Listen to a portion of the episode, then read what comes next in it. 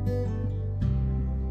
んにちは、池ドンです。今回もですね、Web3 前のニュース見ていきたいなと思います。はい。では、まずいつも通り、ヒートマップで全体感の確認です。はい、そうですね。えー、深い緑、えー、全面的に深い緑ということで、まあ、大幅上昇となっています。BTC プラス7.85%、イーサリアムプラス12.66%、BNB プラス8.53%、ソラーナプラス10.93%ですね。えー、今日の朝3時ほどに FOMC が終わりまして、えー、0.75%の利上げ、まあ、予想通りだったということですね。まあ、それプラスですね、まあ、ちょっとだけ記事見るんですけれども、えー、まあ、その利上げのペースが緩むんじゃないかということですね。It will likely, ここですね。It will likely be appropriate to slow the pace of increases ということで、利上げのペースが、を緩めるのが適切かもしれないという発言をしたことによって、まあ、えー、まあ、リスクオンの状態になったということですね。で、えー、まあ、BTC はじめ、まあ、ほとんどの銘柄がプラス5%超、大幅にジャンプしているという形になっています。はい。では、ニュース見ていきたいなと思います。まず一つ目ニュースはこちらですね。えっ、ー、と、米国で、えっ、ー、と、まあ、少額の決済を非課税にするという、まあ、法案が提出されているということですね。はい。で、えっ、ー、と、まあ、こちらなんですけれども、えっ、と、50ドルですね。50ドル以下の取引は課税取り課税対象外にするということですね。まあ、つまり、こう、日常のなんか、あ日常用品を買ったりとか、まあ、しょあの、ちょっと、なんですかね。まあ、日本、そうですね、5000、50ドル6800円でちょっとまあ、アメリカの、そうですね、あの、物価がちょっといまいち私今のところピンと来てないのであれですけども、ご飯食べれるかどうか6800円はちょっと厳しいかもしれないですけど、まあ安いご飯が食べれたりとか、そういうとこですかね。はい。あの、まあ、とにかく、えー、まあ50ドル、日本円で6800円以下の決済に関しては課税対象外にするということですね。まあこれによってこう生活の一部にまあ、クリプトによる決済を入れていくと。まあ、えー、まあ慣れしてし、慣れ親しんでもらうということができるかなというところですね。はい。まあ、まだ法案の提出なので、まあ、決まったわけではないんですけども、やっぱりこういうところはガンガン出てくるあたり、アメリカっぽいなというふうに思いますし、まあ、なんか、いずれなんか実現しそうな、なんか、そんな勢いも少し感じるので、あの、どうかなというところを見ていきたいなと思いますね。まあ、決済に導入されるとなれば、あの、かなりマスアダプションは進むかなというふうに思いますので、はい。まあ楽しみですね。あの、私の中ではゲームとかそういうところからマスアダプションするのかなと思ったんですけれども、まあこういうところを見てると決済からマスアダプションが進む可能性っていうのも結構ありそうだなというふうに改めて思いました。はい。では次のニュースですね。えっ、ー、と、まあ、ゴッドアンジェンドなどを開発しているイミュータブル X ですけれども、従業員の8%解雇していますということですね。はい。えっ、ー、と、まあ、ゴッタンチェーンの開発機を手掛けるイミュータブルってまあ書いてありますけど、イミュータブル X っていうチェーンも作ってますよね。えっ、ー、と、NFT 特化の、まああ、レイヤー2ということを今まで宣言してまして、最近はこう、えー、アップロールアップの、まあ、レイヤー2、レイヤー、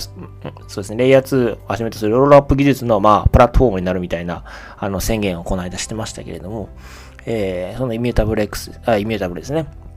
えー、が従業員20名以上解雇したということですね。で、まあ全体の8%ほどになるんじゃないかと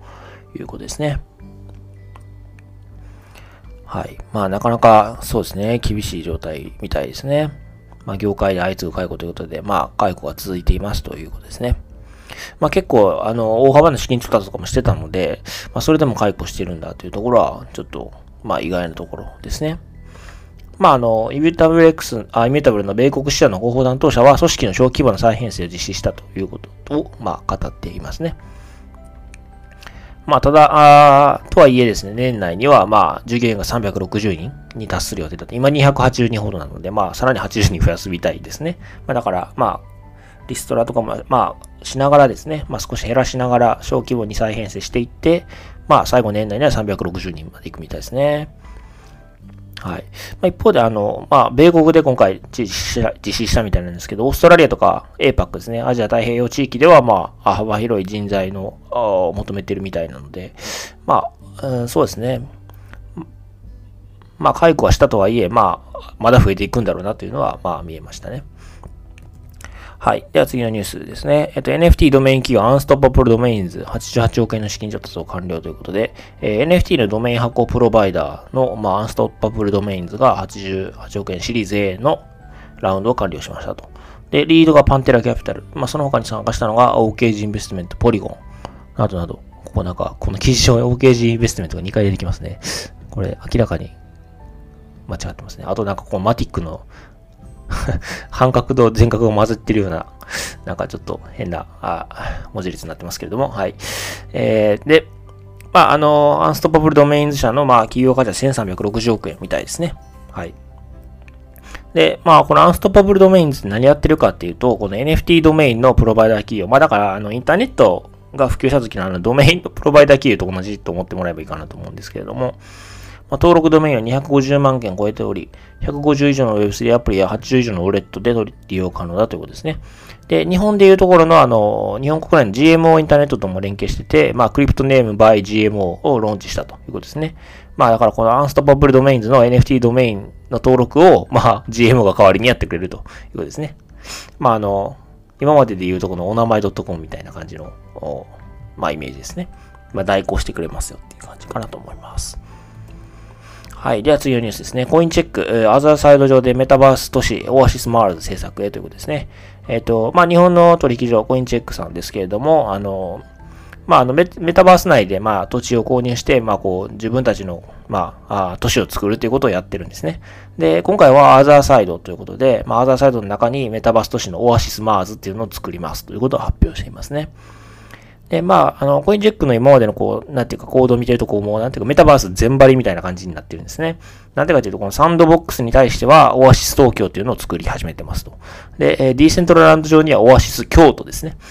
で、今回、アザーサイドの中にはオアシスマーズということで、もう主要なメタバースプロジェクトはもう全張りしていくという感じになってますね。でも、ある意味なんかこれ賢いんじゃないかなというふうに私は個人的には思ってるんですね。で、まあ、私個人の推しで言うと、もうこのアザーサイドが一番の推しなので、まあ、このオアシスマーズが一番、うん、まあ、跳ねそうかなと個人的には見てるんですけれども、まあ、とはいえですね、どこが、まあ、その生き残るかなんてわからないですので、まあ、やっぱ主要なところに全張りしていくっていう、あの、この、なんていうか、やり方っていうのはある意味こう正しいというかですね、あ、うまいなというふうに思いましたね。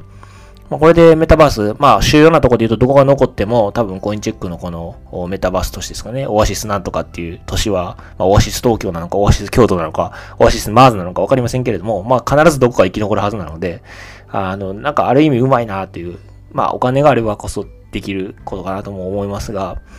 まあ、うまいなというふうに思いましたね。ま私の中ではアザーサイドが生き残るかなと見てますし、まあ、オアシスマーズが反映するんじゃないかなと、個人的には思いますが、皆さんはどう思われるでしょうかというところですね。はい。では、あの、今回はこちらで終わりたいなと思います。よろしければチャンネル登録、フォロー、それから高評価の方をお願いいたします。はい。では、お疲れ様です。